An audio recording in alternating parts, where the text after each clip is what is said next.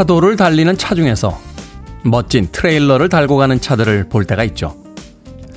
어디론가 캠핑을 가기 위해 준비한 트레일러들이 부럽기도 하고 한편으론 그 커다란 트레일러를 매단 차가 안쓰럽게 보이기도 합니다. 곧 자연을 벗삼아 멋진 하룻밤을 보낼 수 있다는 뜻이기도 하지만요. 자그마한 차에 매달린 큰 트레일러가 무겁게 느껴지기도 하기 때문입니다. 우리는 무엇인가를 등에 업은 채 살아갑니다. 때때로 그것은 우리를 설레게 하는 꿈이기도 하고요.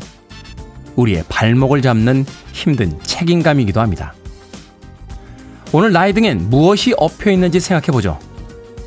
그것은 설레게 하는 꿈일까요? 아니면 힘든 책임감일까요? 11월 23일 화요일 김태훈의 프리웨이 시작합니다.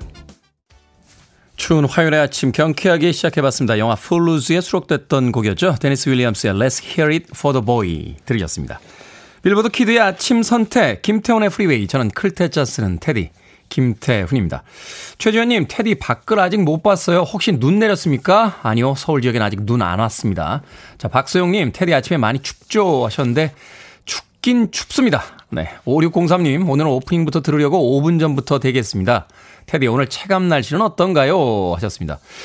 이 일기예보를 알려주는 어플들이 있죠. 어플들 보게 되면 기온들이 조금씩 차이가 납니다. 뭐 영하 3도다, 영하 1도다, 뭐 이렇게 온도의 차이들이 있는데 글쎄요. 제가 느끼는 체감 날씨는 어제보다 조금 더 추운 정도입니다. 그렇게 꽁꽁 얼었다. 뭐 이 정도의 추위는 아니긴 합니다만 한겨울에 입는 두툼한 외투 하나 입으면 어, 추위가 그렇게 크게 느껴지지는 않는 하지만 어제보다는 추운 날씨다.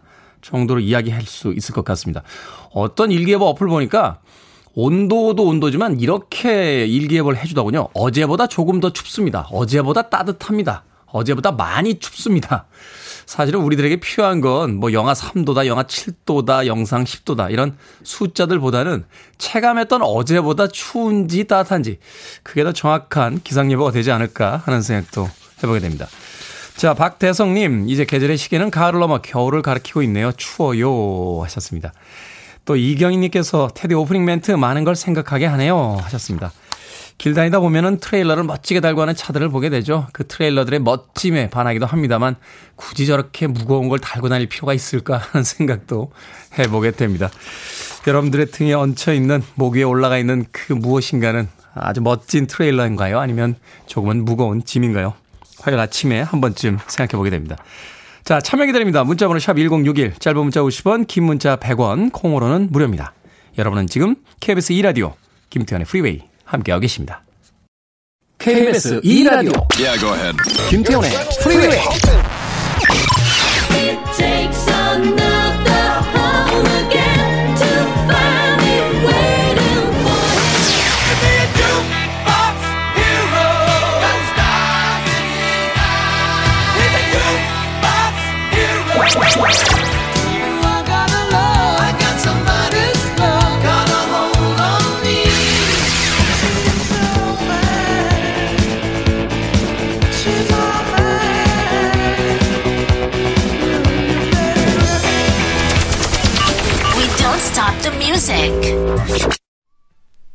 게시판 난리군요. 정경아님 꺽다리 신봤다. 김보현님 꺽다리 씹혔다. 과거에는 그렇게 한국말로 이 영어 발음을 어, 웃긴 의미로 바꿔서 부르기도 했었죠. 이가영님의 신청곡 닥터 훅의 Walk Right In 들으셨습니다. 이가영님께서는 1963년도 어, 빌보드 핫백 차트 1위 곡이었던 루프탑 싱어스의 곡으로 신청을 하셨는데 오늘은 77년도 닥터 훅의 리메이크 버전으로 띄워드렸습니다. Walk Light In 들이었습니다. 자, 김지현님, 테디 어제보다 춥군요. 테디도 어제보다 잘생겼어요. 그렇죠. 매일매일 리즈를 갱신하고 있습니다. 네, 올림픽도 아닌데 계속 기록을 갱신하는 저희 라이벌은 어제의 저라고 볼 수 있죠. 네, 김지현님, 감사합니다. 내일은 좀 더 나아지지 않을까 하는 생각 해봅니다. 이은희님, 중1 아들 아직도 생활복 반팔에 외투 입고 등교합니다. 춥다고 긴팔 입으라고 해도 내가 알아서 해 하면서 그냥 나가는군요. 오늘은 외투 안에 긴팔 옷 입을까요? 하셨는데. 어머니들이 가장 신경 쓰시는 것 중에 하나가 그 아이들 옷 입는 거죠. 어, 겨울에 추워졌는데 감기 들까봐 막 이거 입어라 저거 입어라 하시는데 너무 잔소리 하지 마세요. 네. 옷 정도는 이제 자기가 시행착오를 통해서 어, 입는 방법을 알아내야 됩니다. 한겨울에 그냥 얇게 입고 갔다가 추워서 좀 고생도 해봐야 다음부터 이제 한겨울에는 두껍게 입어야 되는구나 하는 생각을 하게 되는 거죠. 우리가 왜 그 길을 외울 때요. 운전석 옆자리에 앉으면 몇 년 동안 같은 곳을 가도요. 길을 외우지 못합니다. 자신이 핸들을 잡아야 그 가는 길을 외우게 되는데 뭐 최근에는 뭐 내비게이션 때문에 잘 외우지도 않습니다만 어찌됐건 어릴 때부터 옷 입는 방법 정도는 아이들이 직접 알 수 있도록 조금은 걱정되시더라도 한 발 뒤로 물러서 계신 게 어떨까 하는 생각도 드는군요. 사실 저도 어린 시절에 저희 어머니가 뭐 이거 입어라 저거 입어라 저거 입어라 이거 입어라 하여튼 뭐 그랬다는 어, 일화가 있습니다. 예, 제 스타일의 옷 찾아내는데 몇십 년 걸렸습니다. 어머니 잔소리 때문에요. 너무 비겁한 핑계인가요? 권영도님, 출근해서 현장으로 일하는 가, 아, 일하러 가는 중입니다. 오늘은 우리 둘째 또리장군 권예성이의 생일이에요. 태어나줘서 고마운 우리 아이들 너무 사랑합니다. 마늘님, 원혜진님도 따랑해라고 아침부터 꿀 떨어지는 문자 보내주셨습니다. 둘째 생일이라고 또 아내이신 원혜진님도 사랑하신다고 하셨는데 피자 한 판 보내드릴게요. 가족분들과 맛있게 나누시길 바라겠습니다. 콩으로 들어오셨는데요. 어, 문자로 이름과 닉네임 다시 한번 보내주시면 저희들이 모바일 쿠폰 보내드립니다. 짧은 문자는 50원, 긴 문자는 100원입니다. K80856569님, 꿈에 테디 나왔습니다. 왜 오신 거예요? 개꿈이 아니길이라고 하셨습니다. 아니, 허락도 안 받고 불러놓으시고서는 개꿈이라니요. K80856569님. 개꿈이 아니려면 어떻게 해야 되죠? 음, 아메리카노 모바일 쿠폰 한 장 보내드리겠습니다. 커피 한 잔 쿠폰 받으셨으니까 개꿈은 아닌 거죠. 역시 예, 문자로 보내주세요. 짧은 문자 50원, 긴 문자 100원, 샵 1061입니다. 자, 시나 이스턴의 음악으로 갑니다. Morning Train.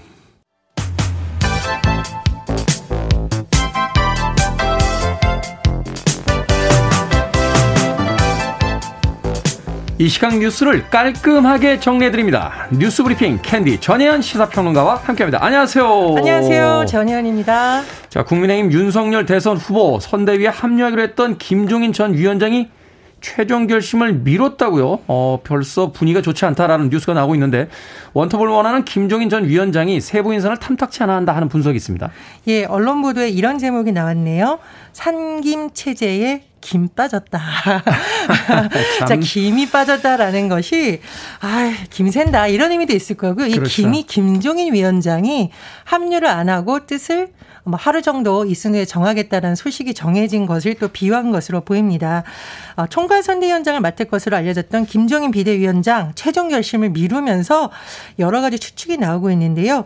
특히 어제 윤석열 후보가 주재한 국민의힘 최고위원회에서 선 대위 구성안이 통과가 됐지만 김병준 전 위원장 안만 지금 들어가 있고 네. 가장 중요한 총괄 지휘를 맡기로 했던 김종인 전 위원장 이름은 발표가 이제 최고위를 통해서 나오지 않은 거죠. 그렇다 음. 보니 이른바 삼김 체제가 좀 뭔가 문제가 있는 것이 아니냐 내부에서 덜컹덜컹 거린다 이런 해석이 나오고 있습니다. 김전 위원장이 윤 후보 측에 밝힌 이유는 선거 전략 확장성 고민해야 된다라는 명분인 것으로 알려졌는데 다만 지금 전반적으로 나오는 분석은 김병준 전 위원장 인선에 대해서 반대를 했음에도 불구하고 이 최종안이 이렇게 된 것에 대해서 좀 불편함이 있다 이렇게 전해지고 있어요. 어, 그리고 뭐 이런 분석도 나오는데 김정인 전 위원장이 삼김이 아니라 원톱 체제로 가야 된다고 주장을 했는데 그렇죠. 이게 좀 안 받아지면서 양측이 줄다리기를 하고 있다 이런 분석도 나옵니다. 어, 지금 근데 문제는 뭐냐면 이제 홍준표 의원도 선대위에 합류를 안 했죠. 그렇죠. 그리고 자꾸 이제 계속 바깥에서 쓴소리를 하고 있고 딴지를 좀 걸고 계시죠. 네, 그렇습니다. 그렇다 보니 이제 선거를 위해서 힘을 모아야 되는 사람들이 좀 다른 목소리를 내고 있으면서 어쨌든 중심을 잡아야 되는 윤석열 후보의 정치력이 시험대에 올랐다. 이런 분석도 나오고 있습니다. 김종인 전 위원장은 뭐 하루 이틀 생각하겠다고 이야기한 적도 없다라고 강경 대응을 하고 있고 또 후보 직속 위원들이 너무 많다. 위원회들이 이건 위원장에 대한 어떤 김백이 아니냐 뭐 이런 이야기도 하고 있는 것 같은데요. 그렇죠. 그래서 언론에서 최근 기류를 이런 제목이 나왔는데요. 윤석열 후보는 화났고 김종인 위원장은 뿔났다라고 하는데 또 어떻게 해결이 될지는 지켜봐야겠습니다. 그렇군요. 자, 이른바 대장동 의혹의 핵심 4인방 모두 재판에 넘겨졌습니다. 여야는 상대 후보를 둘러싼 의혹이 해소가 되지 않았다면서 이제 특별감사 도입을 촉구를 했는데 관련 소식을 좀 정리를 좀 해주시죠. 예, 우리가 대장동 사업을 둘러싼 의혹을 크게 보통 두 가지로 분류합니다. 하나는 사업 과정에서 화천대유의 특혜가 있었냐는 거고, 어, 이제 이른바 배음 의혹과 관련된 거예요. 또 다른 거는 뭐냐면 정치 법조계 고위 인사들에게 금품을 건넸냐. 이건 로비 의혹인 거죠. 그렇죠. 현재 검찰이 기소한 내용은 이른바 배임과 관련된 부분입니다. 핵심 사인방으로 불리는 화천대유 대주주 김만배 씨, 천화동인 사호 실소유주 남욱 변호사, 천화동인 5호 정영학 회계사가 기소됐고요. 앞서서 이제 기소가 됐던 유동규 전 성남도시개발공사 본부장의 재판이 이번 주 시작될 예정입니다. 이들에게 적용된 혐의는 배임 혐의인데 화천대유에게 유리하게 대장도 사업을 설계해서 성남 도시개발공사에 손해를 끼쳤다는 내용인데 지금 검찰에서 잡고 있는 배임액은 최소 1,800억 원으로 어, 상적을 했습니다. 이게 뭐 이제 뭐 택지 개발 이익이라던가 아파트 분양하면서 얻은 이익 등등을 다 합산한 내용이라고 해요. 자, 그런데 검찰 이와 별개로요. 곽상도 전 의원 아들이 화천대유로 받던 50억 원과 관련해서 이 정관계 로비 의혹은 또 계속 수사 중이다 밝혔습니다. 제가 두 가지 갈래 말씀드렸잖아요. 네. 그래서 배임과 관련된 거는 4명이 지금 재판에 넘겨졌고 이른바 로비 의혹과 관련해서는 계속 수사 중이다. 이렇게 정리를 할 수 있겠습니다. 그런데 이제 검찰이 발표를 했는데 보니까 여야에서 다 불만족스럽다. 검찰 음. 이제까지 뭐 했냐라고 하고 있어요. 어, 특검을 주장을 하고 있는데 여당과 야당의 초점이 다릅니다. 여당에서는 윤석열 국민의힘 후보를 둘러싼 부산저축은행 대출 비리 묵인, 그러니까 수사를 좀 부실하게 했었다는 의혹, 그리고 화천대유의 자금 흐름 수사 등이 미진했다 이렇게 지적을 하고 있고요. 반면 야당에서는 이재명 후보를 둘러싼 43억 원 선거자금 의혹과 변호사비 대납 의혹 등이 해소되지 못하고 특검을 주장하고 있는데 문제는 특검이 어쨌든 실행되려면 여야 간에 합의안이 나왔는데 나와야 되는데 과연 이것이 대선 전에 되겠느냐 이런 분석도 나오고 있습니다. 그렇군요. 한마디로 이 그 검찰 조사가 마음에 안 든다 하는 것은 내 쪽으로 좀 유리한 조사가 나왔어요. 그렇죠. 바람인데 그게 없다 지금 이런 얘기가 되는 거죠. 미국의 3대 음악 시상식으로 꼽히는 American Music Awards에서 BTS가 3관왕에 올랐습니다. 어떤 상들을 수상했죠?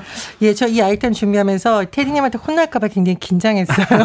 팝 칼럼니스트 앞에서 팝에 대해 얘기를 하려니까. 사실은요, 어제 오후에 그 일 보고 있는데 계속 전화가 오는 거예요. 무슨 전화가 받았더니 여러 그 방송사 기자분들께서 코멘터리 좀 해달라 해가지고 어제 하루 종일 BTS 그 기사 이야기만 했던 하루였습니다. 그리고 살짝 어, 테디님께 미룰까 했지만 아, 이건 캔디의 역할이기 때문에 네. 말씀을 드리면 방탄소년단이 American Music Awards에서 대상에 해당하는 Artist of the Year 그러니까 올해의 예술가 상을 수상을 포함해서 3관왕에 네. 올랐는데요. 어, Favorite Pop Duo or Group 이건 이제 인기 있는 팝 그룹에 주는 거고요. 네네네. 인기 팝송에 수여하는 Favorite Pop Song 등 이렇게 세 개 분야의 상을 어, 석권을 했습니다. 자 방탄소년단 리더 RM이 수상 소감을 밝혔는데 4년 전에 이 American Music Awards 무대에 올라서 DNA를 공연했다고 해요. 근데 이 여정에서 누구도 이 상을 받을 거라고 상상 못 했는데 우리 아미는 상상할 수 있었을 것이다. 음. 이 아미가 팬클럽 이름이고요. 그렇죠. 참고로 저도 아미가 되고 싶습니다.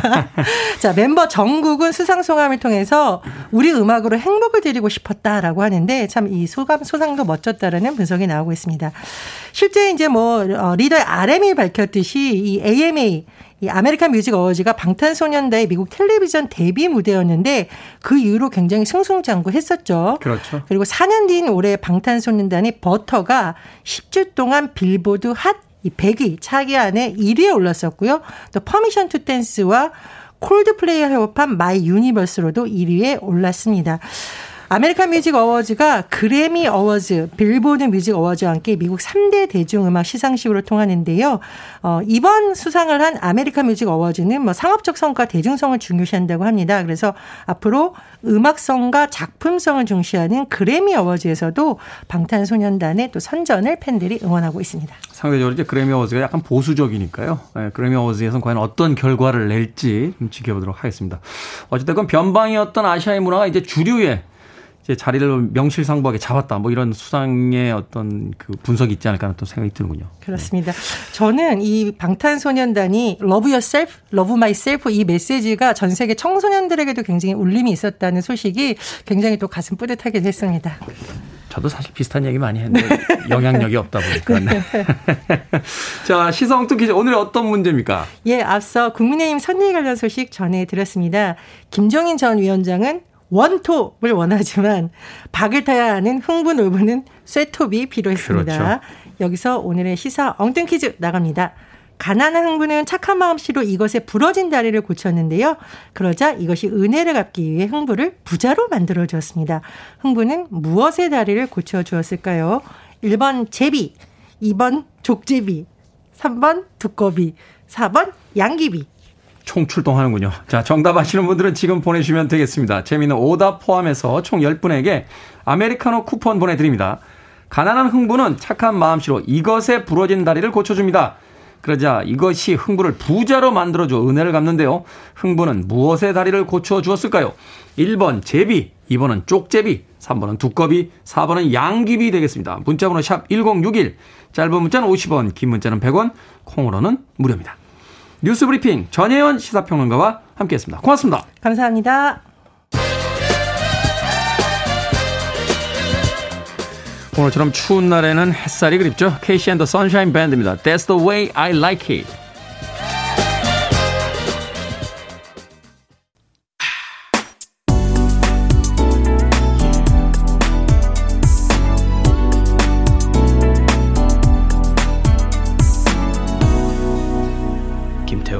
Freeway. 포리너의 주크박스 히어로 들으셨습니다. 예전엔 주크박스 간혹 볼 수 있었죠. 동전을 넣으면 자신이 원하는 음악을 들을 수 있었던 자그마한 기계였습니다. 1899년 오늘 샌프란시스코의 한 호텔에 세계 최초로 주크박스가 설치가 된 날이다. 라고 하더군요. 포리너의 주크박스 히어로 들으셨습니다.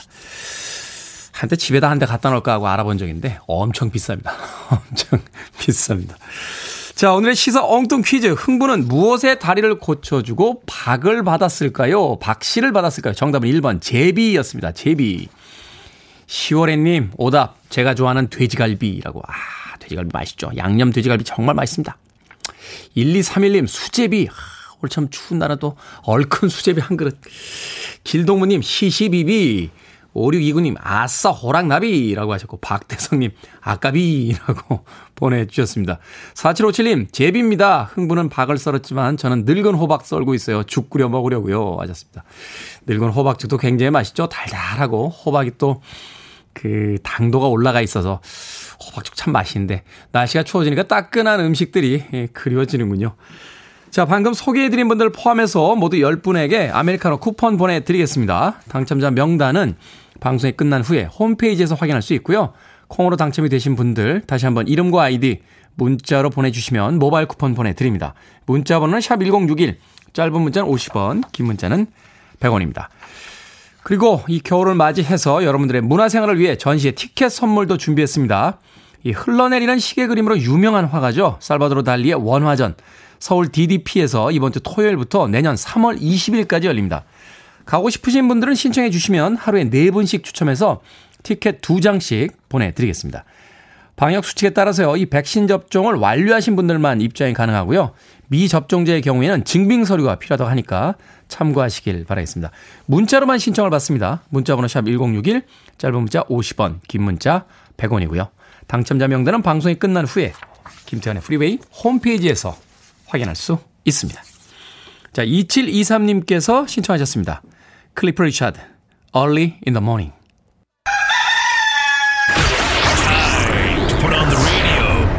김태훈의 Freeway. Are you ready?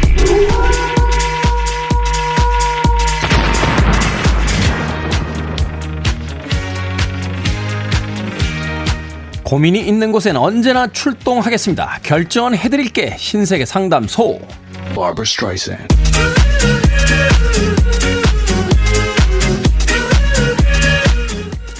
7250님, 화초들이 다 죽었는데 다른 걸 심을까요? 아니면 그냥 식물 기르기를 포기할까요? 그냥 포기합시다. 저도 어제 화초 하나 죽였어요. 이제 살생은 그만.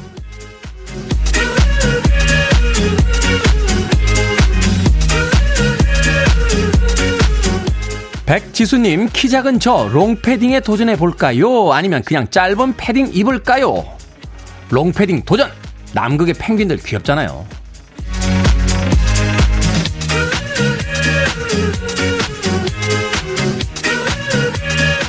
윤인희님, 제가 나름 멋쟁이인데 내복을 입자니 고민이 됩니다. 내복 입으면 둔해 보이는데 입을까요? 아니면 말까요? 보온과 멋 둘 중에 뭘 선택해야 할까요? 입지 마세요. 아직은 아니에요. 아직은 아닙니다.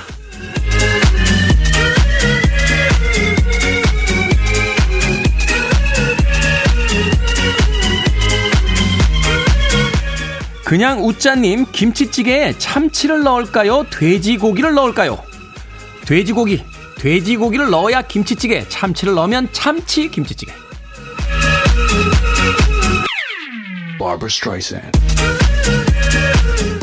방금 소개해드린 네 분에게 선물도 보내드립니다. 상담받고 싶으신 분들 방송 중에 언제든 고민 보내주세요.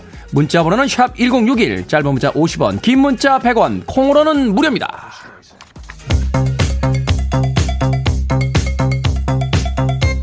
자, 80년대 그 어느 날로 또 떠나봅니다. 립싱크, 펑키 타운.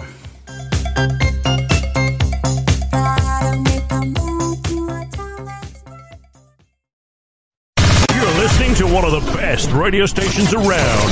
You're listening to 김태훈의 Freeway. 빌보드 kid의 아침 선택, KBS 2 라디오, 김태훈의 프리웨이 함께하고 계십니다. 5021님께서요, 일하고 돌아오니 아내랑 아이들이랑 치킨 시켜서 맛있게 먹은 흔적들이 있습니다.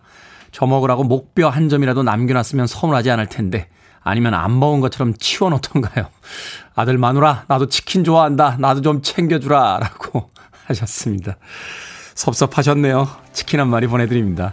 가족들과 나누시길 바라겠습니다. 아빠는 달라. 가족들하고 나눠. 라고 하시면서요. 자, 1부 끝곡은 9958님의 신청곡입니다. FR 데이빗. 뮤직 2부에서 뵙겠습니다.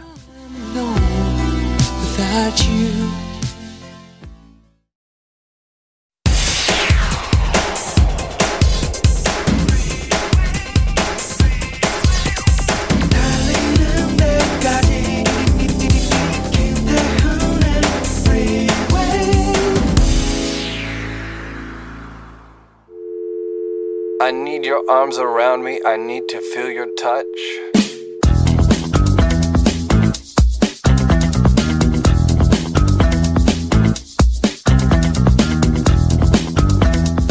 회원님께서는 90일 동안 동일한 비밀번호를 사용하고 계십니다.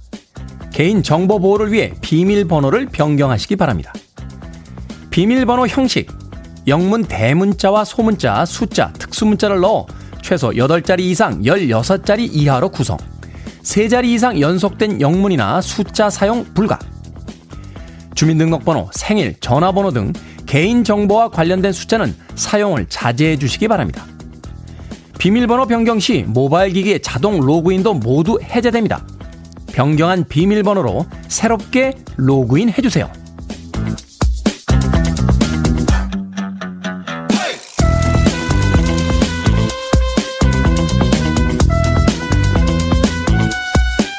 뭐든 읽어주는 남자. 오늘은 비밀번호 변경 안내문을 읽어드렸습니다.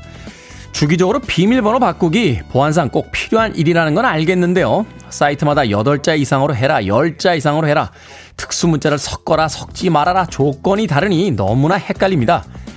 특수문자 넣는 것까지는 자주 있는 일이라 괜찮은데, 대문자를 꼭 넣어야 하는 사이트는 높은 확률로 비밀번호 찾기를 다시 하게 된다고 하는군요. 더 끔찍한 건요. 애써 휴대폰 인증번호 받아서 새로운 비밀번호를 입력했는데 기존에 사용하던 비밀번호와 동일한 비밀번호는 사용할 수 없습니다. 이런 경고창이 뜨는 거죠. 하, 이렇게까지 했는데 개인정보가 유출되는 건 제 창의력이 부족한 겁니까? 아니면 해커들의 실력이 뛰어난 겁니까? 이 노래가 처음 발표되던 때만 해도 이렇게 많은 것들을 기억해야만 한다는 걸 알고 있었을까요? 브라더스 4의 Try to Remember 들으셨습니다. 자, 이 곡으로 김태훈의 프리웨이 2부 시작했습니다. 앞서 일상의 재발견, 우리 하루를 꼼꼼하게 들여다보는 시간이었죠. 뭐든 읽어주는 남자. 오늘은 비밀번호 변경 안내문 읽어드렸습니다. 아니, 왜 도대체 모든 사이트의 비밀번호의 그 양식이 다 다른 겁니까? 아, 좀 통일이라도. 하긴 또 그러면 안 되죠. 이 사이트에서 쓰던 비밀번호를 또 다른 사이트에서 쓰면 그러면 또 해킹에 또 취약해지기 때문에 저는 그래서요, 이 사이트의 비밀번호들을 또 열심히 적어가지고요, 어, 휴대폰 어디 또 메모 같은 데다 이렇게 남겨놨는데, 그 메모를 여는 비밀번호를 또 잊어버려가지고, 하여튼 난감한 상황들을 맞을 때가 있습니다. 비밀번호뿐만이 아니죠. 어, 그 뭐, 인증받으려고 하면 내가 나인 걸 인증받아야 되잖아요. 그럼 뭐, 한때 그, 동영상 사이트에 코미디로도 올라왔었는데 뭘 깔고 또 깔고 이거 깔고 저거 깔고 이거 검증하고 저거 하면 나중에 뭐가 또 잘못됐는지 처음부터 다시 하라 그러고 또 깔고 이거 깔고 하다 보면 급해 죽겠는데 시간만 다 보낼 때가 있습니다. 스마트한 세상이다라고 이야기하는데 정말 스마트한 것인지에 대해서 한 번쯤 고민해 보게 됩니다. 아인슈타인이 했다는 이야기인가요? 간단한 것을 복잡하게 하는 건 바보도 한다. 복잡한 걸 간단하게 할 수 있어야 된다. 하는 이야기가 새삼 실감나는 그런 시대를 살아가고 있습니다. 자, 뭐든 읽어주는 남자, 여러분 주변에 의미 있는 문구라면 뭐든지 읽어드리겠습니다. 김태훈의 프리웨이 홈페이지 게시판 사용하시면 되고요. 말머리 뭐든 달아서 문자로도 참여가 가능합니다. 문자 번호는 샵 1061, 짧은 문자는 50원, 긴 문자 100원, 콩으로는 무료입니다. 채택되신 분들에게는 촉촉한 카스테라와 아메리카노 두 잔 모바일 쿠폰 보내드리겠습니다. I need it, I'm desperate for it. Okay, let's do it. 김태훈의 Freeway. 전자난 두 곡의 음악 이어드렸습니다. 5239님의 신청곡 쿨앤드갱의 조애나 그리고 스팀 맥비의 Gotta Hold On Me까지 두 곡의 음악 이어드렸습니다. 7482님, 늘 그랬지만 오늘 음악은 하나같이 취향 저격이네요. 출근하다가 저격당했습니다. 테디 고마워요. 하셨습니다. 제 별명이 이제 연쇄 취향 저격범이라고 볼 수 있죠. 네. 취향 저격을 그냥 한 번 하는 게 아니고요. 연쇄적으로 한다. 연쇄 취향 저격범. 말도 참 잘 만들어요. 실롱님, 처음으로 댓글 남겨봅니다. 우연히 듣게 됐는데, 태훈 씨의 깔끔한 목소리 아침 시작하기에 딱 좋습니다. 선곡도 편안하고 쭉 들을게요. 하십니다. 첫 번째 문자 남겨주셨습니다. 고맙습니다. 이용현님, 안녕하세요. 김태현님, 아침마다 프리웨이 듣고 있습니다. 하시면서 역시 첫 번째 문자 보내주셨고요. 최세진님, 와, 훈남이셨군요. 얼짱이세요. 이렇게 미남이신 줄을 몰랐습니다. 하셨습니다. 내일 보시면 더 깜짝 놀랍니다. 네, 매일매일 더 잘생겨지니까요. 8266님, 테디, 매일 일찍 일어나시는데 밥은 챙겨 드시고 오시나요? 저는 요즘 누룽지 먹고 출근합니다. 날씨가 추운데 속이 따뜻해지고 좋네요.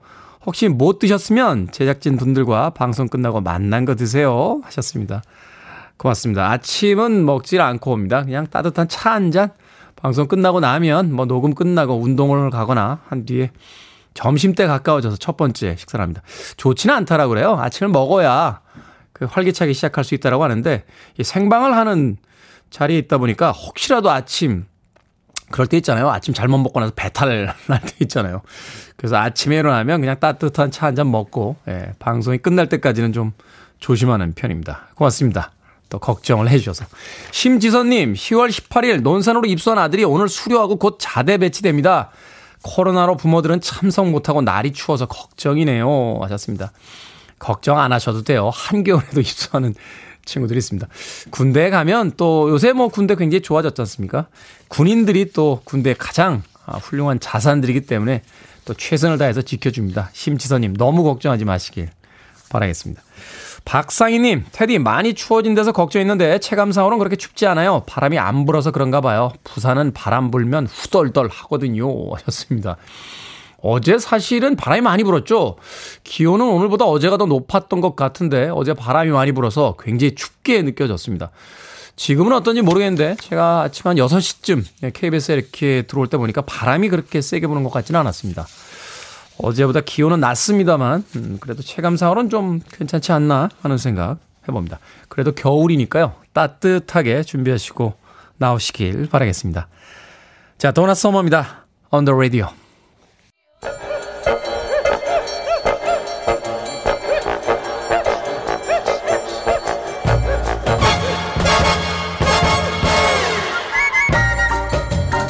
온라인 세상 속 촌철살인 해학과 위트가 돋보이는 댓글들을 골라봤습니다. 댓글로 본 세상.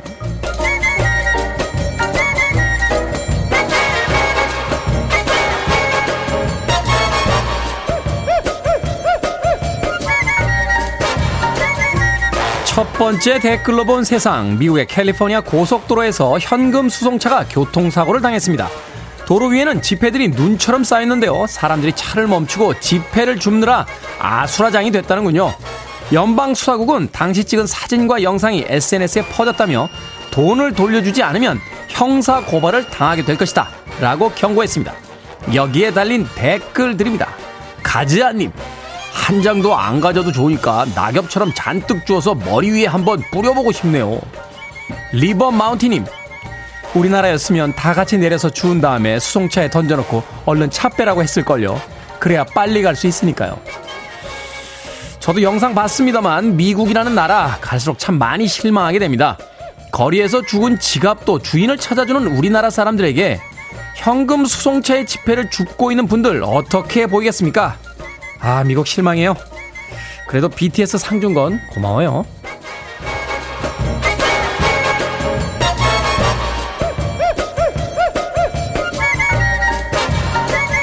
두 번째 댓글로 본 세상 코로나19로 실내 생활이 늘어나면서 집안에서 식물 키우는 걸 취미로 삼는 분들이 많아졌다는데요. 일부 기업에서는 식물을 키우기 위한 가전제품을 출시하기도 했습니다. 주말 농장을 가지 않아도 집에서 손쉽게 꽃과 채소를 재배할 수 있다는 건데요. 자동 급수 기능이나 공기청정기 기능을 더하기도 한다는군요. 여기에 달린 댓글들입니다. 아이캔님, 돈 있는 사람은 무조건 사지 않을까요? 저기에 상추, 양상추 같은 거 심어놓고 고기 먹을 때마다 수시로 뜯어먹고 살면 좋겠네요. 송님, 와, 한국인의 창의성은 누구도 못 따라가겠어요. 식물을 키우는 가전제품이 등장하다니요. 음, 집에서 손쉽게 꽃과 채소를 재배할 수 있다. 그래서 저는 안 하겠습니다. 선인장도 죽인 저는 그냥 저만 혼자 잘 먹고 살래요.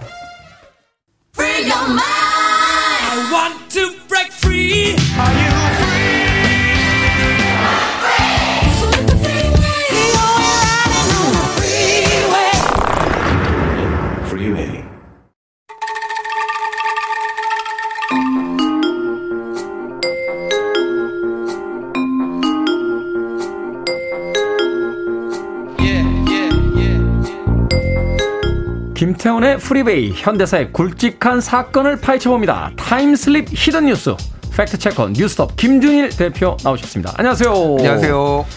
자, 1963년 바로 어제였습니다. 11월 22일. 이 세계사에 대한 뉴스 찾다 보니까 미국의 존 F 케네디 대통령의 암살 사건이 있었던 날이더군요. 미국인이 뭐 가장 사랑했던 대통령이다. 뭐 지금도 그 인기에 있어서 최고의 인기를 누리는 대통령이다. 이런 이야기들이 있는데 그래서 오늘 time slip hidden 뉴스 케네디 대통령 암살 사건 정리를 좀 부탁드리겠습니다. 예. 일단 저도 이걸 준비하면서 놀랐던 게 이게 58년 전에 있었던 일이다. 거의 60년 전이다. 그런데 뭐 수많은 그 영화의 소재로 사용이 되고 이래서 그냥 예. 얼마 안 된 사건 같아요. 그러니까요. 최근 일 같아요. 그렇죠. 그 정도로 꽤 오래된 얘기고요. 어, 1963년 11월 22일 미국 텍사스주 댈러스에 이제 카퍼레이드를 케네디 대통령이 했거든요. 오픈카 타고 오픈카 타고 네. 그래서 옆에는 이제 아내가 앉았었죠. 네. 어, 재클린 여사. 네. 근데 여기에서 이제 그 어, 지나가던 그 어디였 죠? 그러니까 앞자리에는 존 코널리 텍사스 주지사 부부가 탑승을 했는데 네네네네. 낮 12시 30분경에 딜리 광장을 지나가는데 여기서 총성이 세 발이 발사 발사가 되고요. 네. 그래서 첫 번째는 총탄은 비껴가고 두 번째는 케네디 등에 맞아서 앞에 있던 텍, 텍사스 주지사 어, 등에 맞았고요. 세 번째는 관통했군요. 예, 예, 관통했어요. 세 번째는 케네디의 머리에 관통해서 즉사를 했는데 아. 이게 워낙 순식간에 벌어진 일이라서 사실은 그 다큐멘터리 영상을 보면은 그 제클린이 막 이 케네디를 붙잡고 막 피가 줄줄줄 흐르고 차는 음, 가고 음. 있고 저 천천히 가고 있고 이 당황하는 모습이 이게 굉장히 어 많이 알려져 있죠. 저는 여기 이 현장에 갔었거든요. 미국에서 공부할 때 네네. 어, 댈러스하고 멀지 않은 곳에 있어가지고 이 현장 그리고 범인으로 알려진 오스왈드가 저격했다라는 그, 그 장소도 가봤어요. 리 하비 오스왈드. 예, 예. 그래서 가면 이렇게 마크가 돼 있다며 바로 여기서 저격했고 여기서 총에 맞았다. 이렇게. 예, 맞습니다. 어. 그래서 일종의 이제 관광 자원처럼 돼 있어요. 그래서 용의자가 리 하비 오스왈드였는데 2시간 만에 체포가 됐고요. 나는 아무도 죽이지 않았다. 함정에 빠졌다라고 외쳤는데 이제 경찰에 체포가 되고 이틀 뒤에 유치장으로 이제 예, 향했는데 갑자기 거기서 잭 루비라는 사람이 갑자기 총을 쏩니다. 어. 그래서 배 복부에 총을 맞고 몇 시간 만에 병원에서 사망을 해요. 그리고 이 잭 루비는 사형 선고를 받고 63년에 사형 선고 받았는데 67년에 또 폐암으로 거기서 어, 사망합니다. 수감 그러니까, 생활을 하던 중에. 예, 그러니까 관련된 사람들이 싹다 어, 죽는 약간 전형적인 음모론 뭐 어떤 그런 시나리오 같은 얘기가 이제 펼쳐진 거죠. 그렇죠. 달리는 차에 탄 사람에게 총을 쏴서 맞췄다. 아, 대단한 건데. 당시 케네디 대통령의 암살이 미국 사회에 그 충격을 줬고요. 지금까지 회자되는 이유가 이 케네디 대통령이 사실 이제 미국의 어떤 그 부흥을 이끌 때 상징적인 그런 인물로서 다시 강한 미국 이라고 주장할 때 이제 상징적인 인물로서 이제 또 그 떠오르기 때문인데 존 F 케네디 어떤 인물이었습니까?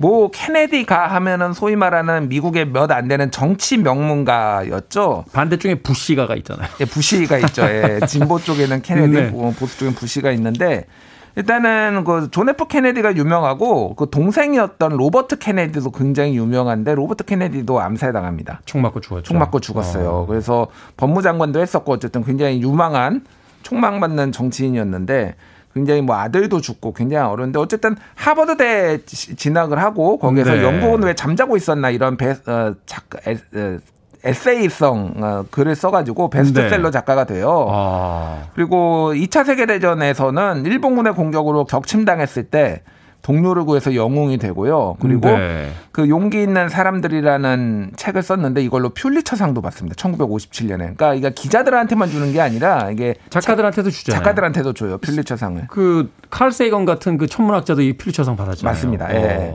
46년에 이제 정계 투신을 해 가지고 1960년에 대통령 선거에 민주당 후보로 출마를 했어요. 그래서 이게 미국 역사에서는 본격적으로 미디어 선거가 시작됐다라고 보는 거예요. 미디어 선거, TV를 통한 이제 홍보들. 그렇죠. 그러니까 네. TV 토론이 본격적으로 활성화가 되고 근데 사실 이때 케네디가 43살이었고 닉슨이 47살이었거든요. 네. 나이 차이가 별로 안 나요. 근데 안타깝게 닉슨이 살짝 노안이고 머리가 얼, 살짝 아니, 얼굴 보면 한 15살 차이 나는 것 같은데. 살짝 머리가 벗겨졌다. 네. 네. 그래서 인가 뭐 외모가 많이 대비가 됐다라는 거죠. 그래서 음. 굉장히 열세였음에도 불구하고 어, 최연소 대통령으로 43살에 당선이 됐습니다. 닉슨의 회고록 보니까 그 케네디가 너무 잘생겨서 자기가 졌다. 음. 뭐 그런 이야기를 하더라고요. 아무래도 이제 그 미디어 선거가 본격화되면서 인물도 이제 중요하다는 걸 그렇죠. 알려준 그 최초 대통령이 아닌가. 근데 이제 케네디가 단지 그것만으로 그 회자되거나 또 미국인들에게 인기가 있었던 건 아니잖아요. 그렇죠.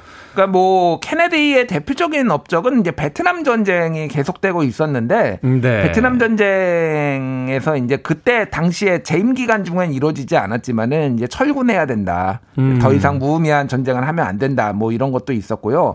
그리고 쿠바하고 미사일 대결이 있었어요. 그러니까 이게 좀 유약한 거나 너무 온건한 지도자라는 게 아니라 북한 아니 그 후르시초프가 이제 그 소련이 쿠바에 미사일을 배치하려고 막 이제 뭐 계속 오고 있으니까 그 쿠바가 사실은 미국 코앞이잖아요. 바로 코앞이죠. 어. 플로리다주 바로 밑에 있어요. 네. 그러니까 거기에 이제 그 배가 미사일 싣고 오고 있으니까 어, 뭐 거의 이제 전쟁 직전. 전쟁 네. 직전. 그래서 핵전쟁 일촉즉발의 상황까지 갔는데 후르시초프가 양보를 했죠. 음. 그래가지고 대신에 이제 어 소련은 미사일 폭격기 등을 이제 쿠바에서 사, 어, 철수를 하는 걸로. 네. 그리고 핵 실험 금지 조약 소련하고 체결을 하고 그래서 어떻게 보면은 군사적 긴장을 많이 완화시켰는데 다만 이제 피그만 침공 사건도 있었어요. 이게 뭐냐면은 그 쿠바의 카스트로를 제거하기 위해서 미국 네. 해병대가 아, 상륙을 했는데 다 붙잡힙니다, 전부.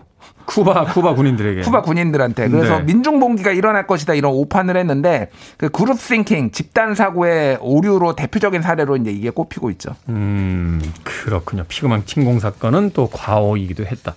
이게 사실은 그 쿠바의 그 핵무기 그 미사일을 갖다 놓는 것에 대해서 사실은 여러 그 긴장감이 있었기 때문에 이 영화의 소재로도 쓰이고 뭐 SF 엑스맨 같은 영화에서도 이게 이제 공상 과학물로서 사용이 또 되기도 했는데 그만큼 그렇죠. 이제 미국인들의 기억에 오랫동안 남아 있는 사건이다 이렇게 볼 수 있는 거죠. 그렇죠. 그 아까 전에 닉슨 말씀드렸는데 그 영화 왓치맨이라고 있어요. 네. 그 DC에 거기에서 보면은 케네디가 닉슨한테 져가지고 닉슨이 1980년대까지 집권하는 가상현실에 나오고 있고 그렇죠. 베트남전이 아직도 계속되고 있고 막 이런 것들이 있어요. 그러니까 슈퍼 히어로들이 베트남에 가서 막 자기들이 승리를 거두고 막 이러는 가상 역사에 대한 이야기들이. 예. 그러니까 그 정도로 이 당시 역사는 상당히 사람들한테 관심을 많이 끌었다라고 이제 볼 수가 있는 거죠. 네, 바로 그런 인물이 1963년 어제 이제 암살을 당했던 겁니다. 음악 한 곡 듣고 와서 계속해서 이야기 나누도록 하겠습니다. 닐 다이아몬드의 곡인데요. 이 존 F 케네디의 딸에게 바쳐진 노래라고 합니다. Sweet Caroline 듣습니다. 닐 다이아몬드가 자신의 인터뷰에서 밝히기도 했었습니다. 바로 존 F 케네디의 딸에게 딸을 생각하며 만든 곡이었다. Sweet Caroline 들으셨습니다. 빌보드 kid의 아침 선택 KBS 2라디오 김태훈의 프리웨이 time slip hidden 뉴스 뉴스톱 김준일 기자와 함께 1963년 11월 22일에 있었던 케네디 암살 사건에 대한 이야기 나눠보고 있습니다. 일단 케네디 암살범인 리 하비 오스왈드 그리고 오스왈드를 또 암살한 잭 루비 이 두 사람에 대한 설명을 좀 해주시죠. 예, 아까 전 말씀드렸던 리 하비 오스왈드는 해병대 16살 때 이제 입대를 해요. 네. 그리고 막스, 마르크스주의, 공산주의에 이제 심취를 해가지고 59년에 소련으로 가서 시민권을 취득을 원했는데 실패를 합니다. 네. 그리고 러시아, 아내가 러시아 사람이에요. 어, 그렇군요. 그래서 쿠바 공산 정권을 지지를 했고, 그리고 63년 3월에 어, 통신 판매로 그 칼카노 소총을 주문을 했다고 합니다. 이게 지금 암살에 쓰인 걸로 알려져 있어요. 잠깐만.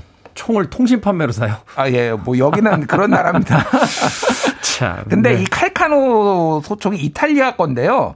1892년부터 1945년까지 생산된 거예요. 그 나무로 된 그 총신이 나무로 된 거 있잖아요. 그 예전에 군대 있을 때 자료화면 본 것 같은데 이게 음. 1차 세계 대전이야, 2차 세계 대전 그냥 단발 소총처럼 생긴 거잖아요. 긴 음. 거. 그 뭐죠? 그 민방위 아니 민방위 말고 그 예비군 훈련 받으신 분 옛날에 그 아주 그 옛날에 칼빈 칼빈 소총보다 더 좀 구린 더 거라고 거. 후진 거라고 보시면 될 것 같은데 아주 옛날에 이게 음모론이 네. 나오는 이유가 6초 동안 세 발을 쏴가지고 그 중에 하나가 머리를 정통으로 관통을 하고 등에 맞고 한 발은 빗나갔거든요. 이 총으로 이 오래된 총으로 그, 그, 그 거리에서 그 거리에서 맞출 수가 있느냐? 이런 음모론이 있었던 거죠. 그래 잭 루비 이제 리 호 하비 오스왈드를 살해한 잭 루비는 나이트클럽 운영자였는데 이 사람은 또 그 조폭 마피아하고 관련이 있었어요. 네. 그러니까 이게 이제 마피아가 살해를 한 거 아니냐 뭐 이런 얘기들이 뭐 있는 거죠. 그런데 아. 아까 말씀드렸듯이 어 폐암으로 죽었습니다. 그래서 폐암으로 죽었는데 이게 뭐 약물을 주, 주입한 거 아니냐 입을 음. 막기 위해서 어 이제 그런 상황인 거죠. 그러니까 감옥에 있을 때 사형 선고를 받고 사형을 기다리고 있는데 갑자기 4년 만에 죽은 거죠. 네. 음, 사형 선고를 받고 기다리고 있는데 혹시라도 그 전에 뭔가 비밀을 누설할까봐 음. 살해한 게 아니냐. 자, 이런 이야기들이 이제 끊임없이 음모론으로서 이제 등장을 합니다. 이 음모론 좀 여러 가지 이야기들이 있을 텐데 좀 소개를 해 주신다면. 이제 뭐 워런 보고서라고 이거를 이제 그, 그 조사를 했어요. 당시 음모론이 많으니까. 그래가지고 그게 2017년에 이제 다시 어, 공개가 됐습니다. 네네. 공개가 됐는데 특별한 내용은 없다. 틀린 게 아무것도 없다라는 게 이제 재확인이 됐는데 그럼에도 음. 불구하고 여러 가지 이제 얘기들이 있어요. 가장 많이 나오는 거는 CIA 배우설이 있는데 CIA 배우설. CIA가 어, 케네디하고 갈등이 있었다. 왜냐하면 케네디는 전체적으로 보면은 군축을 줄일, 그러니까 군, 군, 군 국방비를 줄이려고 하는 거 그리고 그 충돌을 피하려고 하는 쪽이었죠. 충돌을 피하려 쿠바하고도 한번 그렇게 격돌이 있었지만은 그 CIA가 그 피델 카스트로를 제거 계획을 세웠는데 케네디가 반대했다라는 얘기가 있어요. 아. 그런 얘기가 있고 또 하나는 군산 복합체가 죽였다. 그러니까 왜냐하면은 그뭐 전쟁이 안 나면은 무기 판매가 안 되니까 그래서 선진국들의 가장 큰 산업 중에 하나가 이 무기 판매잖아요. 그렇죠. 어. 그리고 마피아가 죽였다. 아까 전에 얘기했듯이 그 어, 마피아가 연관돼 있는 상황이 있으니까 FBI가 죽였다. 뭐 이런 얘기들이 있고요. 이게 총알 자체가 이게 앞쪽 그러니까 고개 그, 그 영상을 보면은요. 네. 그 실제 날아온 방향이 뒤쪽이 아니라 앞쪽이었다. 그러니까 어, 오스와이드가 쐈으면은 뒤에서 맞았어야 되는데 네. 케네디는 네. 앞에서 날라온 것처럼 이게 충격으로 반동으로 뒤로 넘어가는 이런 게 나와요. 그러니까 그건 저, 이상하네요. 저격범이 여러 명 있었다. 라는 건데 아. 이 워렌 보고서에서는 한 명이었다. 오스왈드 한 명이었다라고 결론을 내려요. 네. 그 부분이 이제 명확하지 않, 않습니다. 그래서 오스왈드 자체가 이제 어, 미국과 소련의 이중 스파이였고 여기에 음모론에 이제 휩싸였다라는 거고 소련이 했다라는 썰도 있는데 소련이 굳이 동기가 좀 불충, 불충분해요. 소련하고 어, 음. 어, 전쟁 위기까지 해서 어쨌든 음모론 중에서 가장 실마리가 지금 안 잡히는 여전히 안 잡히는 음모론 중에 하나죠. 이게 대표적으로. 제가 그 좋아하는 미드가 있는데 엄브렐라 아카데미라고 있어요. 예, 예. 이거 봤더니 이 케네디하고 또 연결이 돼 있더군요. 맑은 음. 날이었는데 굉장히 바, 그 쨍한 날이었는데 우산을 든 사람이 왔다 갔다 하는 걸 봤다. 그래서 거기서 착안해서 그걸 가지고 드라마를 한 편 만든 이런 것도 있을 만큼 이 케네디 암살에 대해서는 참 무수히 많은 그런 어떤 음모론들이 제기가 되는 것 같습니다. 그러니까 이게 사실 원래도 미국은 음모론이 많은데 이것 때문에 정말로 음모론이 소위 말하는 deep state 미국을 음. 지배하는 다른 국가가 있다. 그게 뭐 이를테면은 미드 프리즌 브레이크에서 company 뭐 이런 걸로 나오잖아요. 소위 그림자 정부론 그림자 정부론. 어, 뭐 네. 그래서 일루미나티나 뭐 로스차일드 가문이나 이런 류의 음모론들이 미국을 지배하는 다른 조직이 있다라는 게 끊임없이 나오는 게 사실은 이게 결정적이었다. 음. 라고 음. 보시면 될 것 같아요. 유럽에 있는 뭐 우리나라 그 컬럼니스트 한 분도 이걸 굉장히 신봉하시더라고요. 자기, 아. 자기 칼럼에다 열심히 쓰시는 분이 계시죠. 자, 어찌됐건, 이 음모론의 애호가, 음모론의, 본이 또 음모론 만드시는 분이죠. 이 트럼프가 대통령 시절에 이제 공개를 승인하면서 뭐 새로운 내용이 추가가 될 거다 뭐 이런 이야기가 있었는데 뭐 그런 게 있었습니까? 그러니까 그 워런 보고서를 보고 나머지 CIA 기록을 다 들여다봤는데 없다. 근데 만약에 CIA가 개입이 됐다라면 여기에다가 제대로 적어놨을 리가 없다. 또 음모론에 음. 음모론을 제기하시는 분들도 있어요. 그러네요. 그래서 이거는 영원히 미궁으로 남을 가능성이 매우 높아졌습니다. 그럼에도 불구하고 이제 미국에는 60에서 70%가 이제 거대한 음모가 있다고 믿고 있다라고 하는 건데 음. 대표적인 음모는 두 개를 이야기하면 이제 그 UFO하고 이제 케네디 암살 사건에 대한 이야기를 하잖아요. 예, 엑스파일. 네. 아직도 미국인들이 이 공식적인 발표를 믿지 못하는 분명한 이유가 있겠죠. 예, 이거는 미스테리가 너무 큽니다. 저도 잘 못 믿겠어요, 솔직히 이거는. 한마디로 여러 발표가 있지만 뭐 하나 명확하게 지금 그 규명되는 것이 없기 때문에 여전히 미스테리로 남아 있다라고 볼 수 있겠군요. 1963년 11월 22일에 사망한 케네디 암살 사건 오늘 뉴스톱 김준일 기자와 함께 타임슬립 히든 뉴스에서 이야기 나눠봤습니다. 고맙습니다. 감사합니다.